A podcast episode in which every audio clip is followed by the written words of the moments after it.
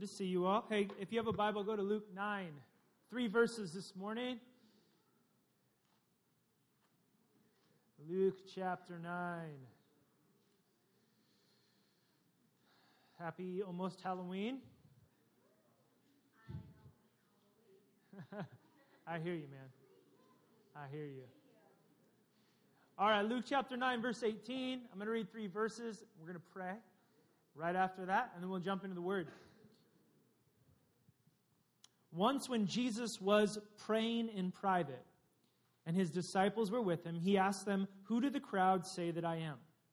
They replied, Some say John the Baptist, others say Elijah, and still others that one of the prophets of long ago has come back to life. But what about you? He asked. Who do you say that I am? Peter answered, God's Messiah. Jesus, my prayer is simple this morning. Help me get out of the way and may the distractions and the things that are taking our attention away from you this morning, uh, may those voices be quiet. May those notifications go still. Um, Lord, may uh, we have an opportunity to just sit and hear from your word. And um, Lord, we open our hearts to your spirit, that you would speak to us wherever we're at and whatever we're facing, and that we would be humble enough to receive and respond. We love you in your name. Amen. Amen. Okay, I need a volunteer. I need someone who is willing. Come on, I need a volunteer. Anyone, anyone, anyone, anyone, anyone, anyone. Blake, is that you? Come up here, my friend. Come up here. Come on up. Front and center, right here. Come on. Blake? Yeah. Hi. Hi. How are you? Doing good. Okay, you're going to help me with something here. This morning, you are going to lead this group in a slow clap. Do you know what that is? Yeah. You know, can you can you handle that? Yeah. Okay, so this is what's going to happen. Anyone know what a slow clap is?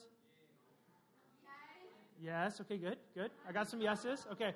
So we're going to start with the slow clap, and he's going to build with momentum and get louder and louder. And then at the very end, are you awake?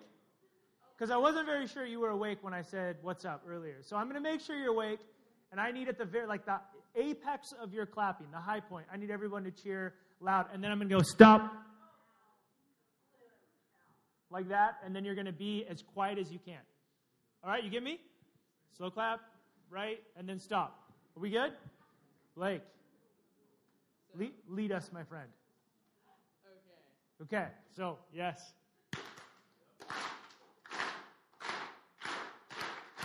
Come on, come on, come on, come on, come on, come on. Come on, give me a woo. Woo! Stop. Thank you, sir. Well done. I was very, very impressed. Blake, well done. Well done. Okay. What you just experienced is called momentum. Momentum. Hear me here. Hear me here. Come on, stick with me. Come on, guys. The junior hires recovered a lot faster than you did. Come on, stick with me here. Momentum is a strength of force gained by a series of events.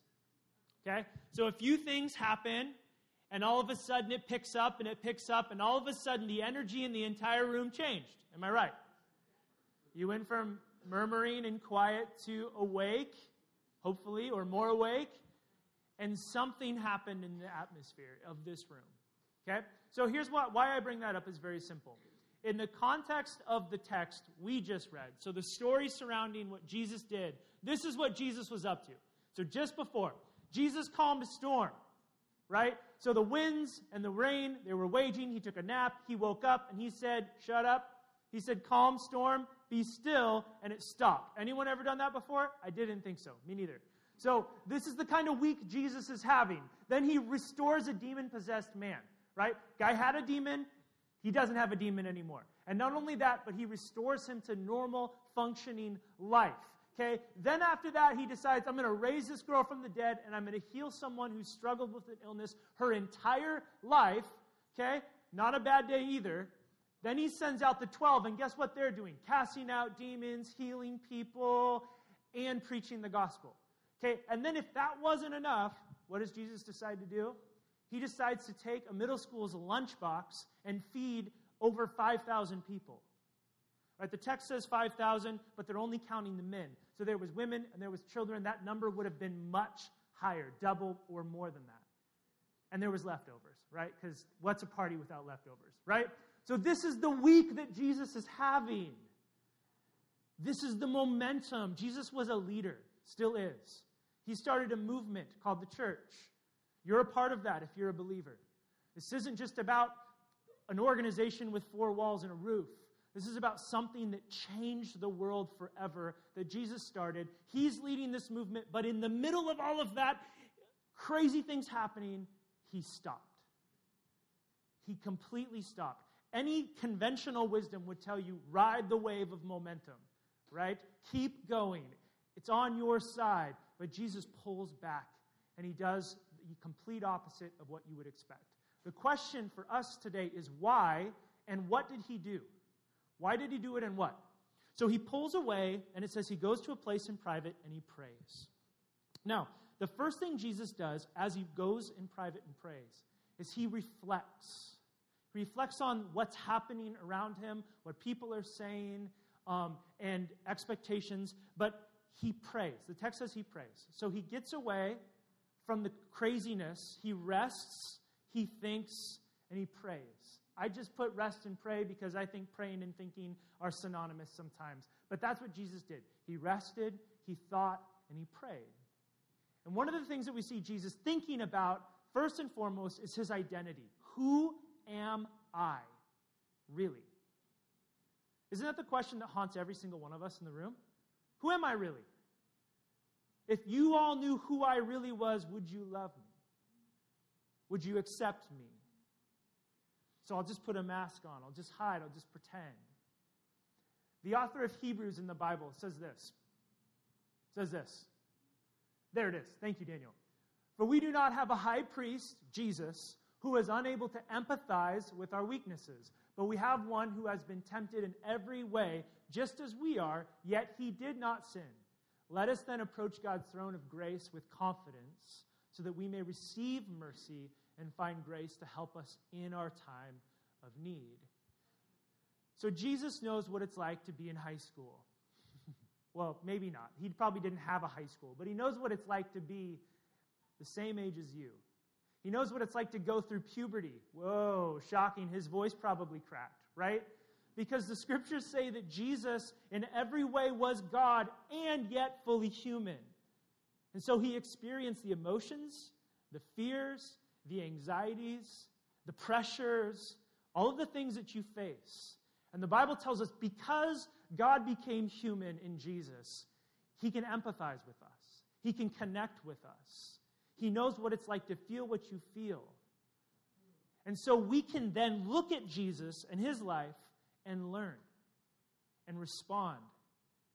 And he can teach us how to be fully human, to be everything that God has made you to be. And so Jesus takes time to think about that question who am I really? And it isn't just simple answer to the question. Right? All of you are like, well, that's easy. You're, you're God, right? No, in his humanity, he had to think about these things. He had to wrestle with them. And he was tempted to think about other things that he should be known for. Okay?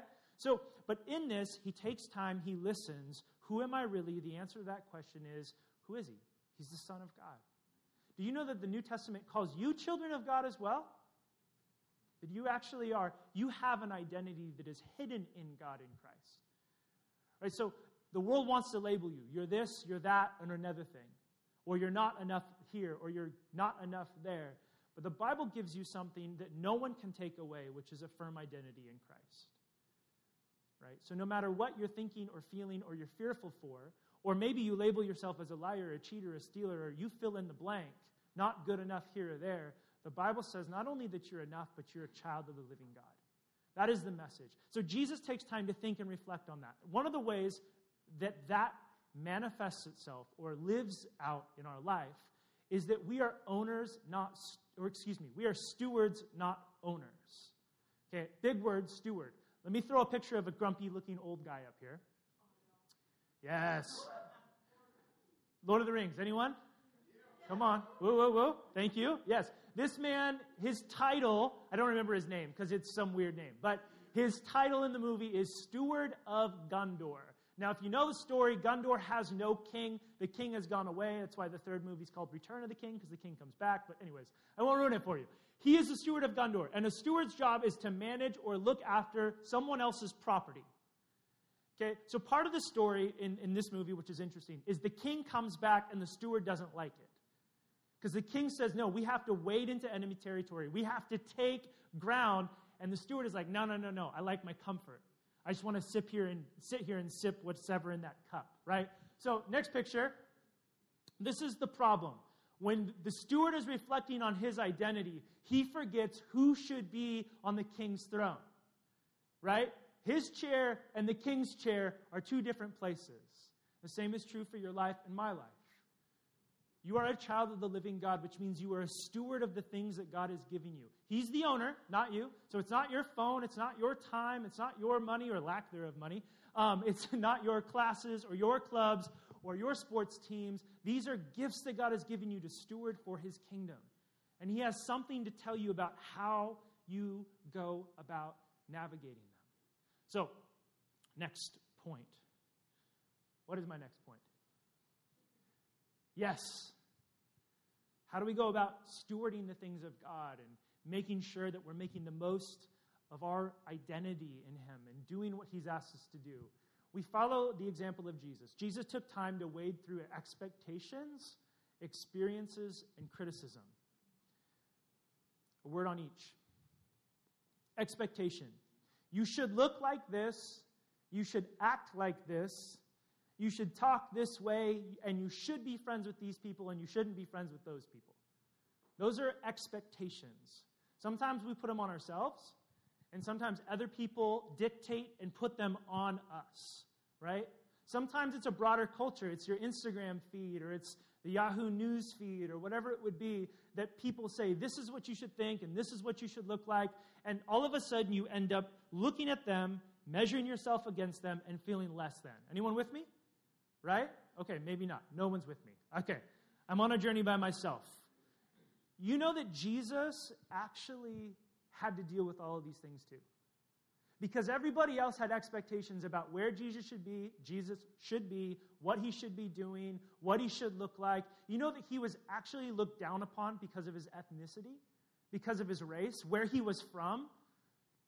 Text literally reads, Nothing good comes from the place Jesus grew up in.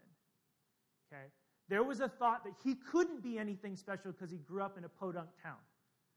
Okay, so hear me on this. Jesus knows what it's like to wade through those expectations. So he takes time to think about those experiences. We already put the list up of all the crazy things Jesus had experienced.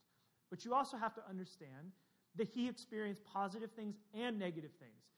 In the wake of healing people and raising them from the dead, there were people who called him Satan himself, right?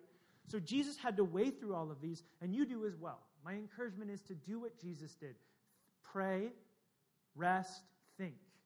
Okay, so experiences, some of them that you may process, that I may process. Did you fail the test? Did you miss the shot? Could have won the game. Did you get dumped? or maybe more seriously, have you been bullied? Were you embarrassed? Blake's like, Yeah, you made me come up here and do the slow clap thing, right? Were you excited? Or maybe you were complimented, or maybe you made the team, or you got the date, or whatever. These are experiences of your life. Things you're having an experience right now. These are things that you're, whether it's good or bad, that's up to you to decide. But you're having an experience right now. Your life is full of them. If we let them just go by, we will process things in our mind, information, and respond to it subconsciously. Jesus could have let everything go by, but he slowed down to think about what he was going through. And the next is he had to weigh through criticism. So, a word on criticism. I don't know about you, but when I hear that word, it sounds like a bad word to me. It sounds like I did something wrong, you know? Like it sounds like I, I like hurt somebody's feelings or I offended somebody or, um, or somebody didn't like me for some reason, so they were critical. And that's definitely a kind of criticism. But you also need to hear that there is something called constructive criticism, and it comes from people that love you, and it comes from people that want the best for you. So oftentimes there will be coaches, or there'll be teachers, or there'll be pastors, or parents, or grandmas, or grandpas, or uncles, or aunts, or you fill in the blank, and they'll say, hey, do this or not do that. And you'll be like, whoa, whoa, whoa, defense. Don't you dare step into my world. But you have to understand, and there are times for boundaries like that, don't get me wrong. You have to understand that some criticism is worth us meditating, thinking on, reflecting on. Jesus had a sea of criticism. He had a sea of different things that people were saying about him. Okay, you don't believe me? Look at the text. Jesus says, Who do they say I am? The crowds, the multitudes, thousands of people. Who do they say I am? Well, some say you're John the Baptist, some say Elijah, still others that you're a prophet. And then he, re, he kind of brings the question back to his close friends Who do you say I am? And more on that in a minute. But the next thing that I have is keep your family close. What I mean by family isn't like just your nuclear family, meaning like the people that are related to you. I mean your Christian community.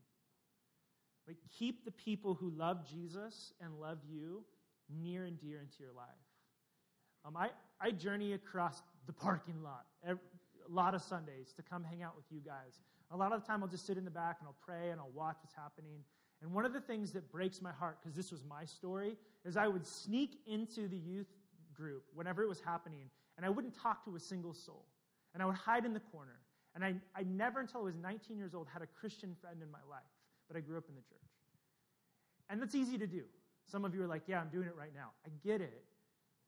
I walked in your shoes, and I will tell you that there was a price to be paid by doing that. If I had just had one person who loved me say, don't, don't, you shouldn't go with that girl, or just one person that said, hey man, I know you're disappointed about the playing time, you're not getting in the game, but God's got a plan. If I just had a peer or a friend, how much time, energy could have been saved, could have been decisions, mistakes could have been avoided. Come near to your community. I know it's awkward, and I know it's weird. In the Bible, in the very beginning, in the book of Genesis, God says it is not good for mankind to be alone. This is before sin, right? So, in God's perfect good world, He made you to need each other, right? Every one of you. There's no loner in the kingdom, right? Doesn't exist. Now, some of you need like 55,000 friends, and some of you need like two. That's great. You're different. But the point is very simple that you need each other.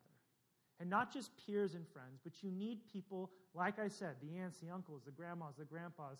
You need people like me, old guy, come over here and speak to you. Like you need friends, and you need mentors and parents and spiritual parents and all the above. But glob onto community. It's important. But hear me. Here's my warning to you don't be exclusive. You're going to want to pull away create a little safe community, and then become a clique and let nobody in. That's a human tendency because of sin. You're like, yeah, there's like 15 cliques in here. I get it. No, like maybe there's not, and I hope there's not. But Jesus tears down the walls that make cliques, right? Be an inclusive community. Welcome people that are not like you into your friendships. Jesus had this to say, and I'll finish on this point. Jeff, come up. You can do communion. Jesus had this to say, which I think is beautiful. It's very simple that the world will know that you are a disciple of Jesus because of what? Your love for each other. Not because you have a great message or a bumper sticker or a sign or you have all your theology in a row and you can preach a sermon. No, because of your love for one another.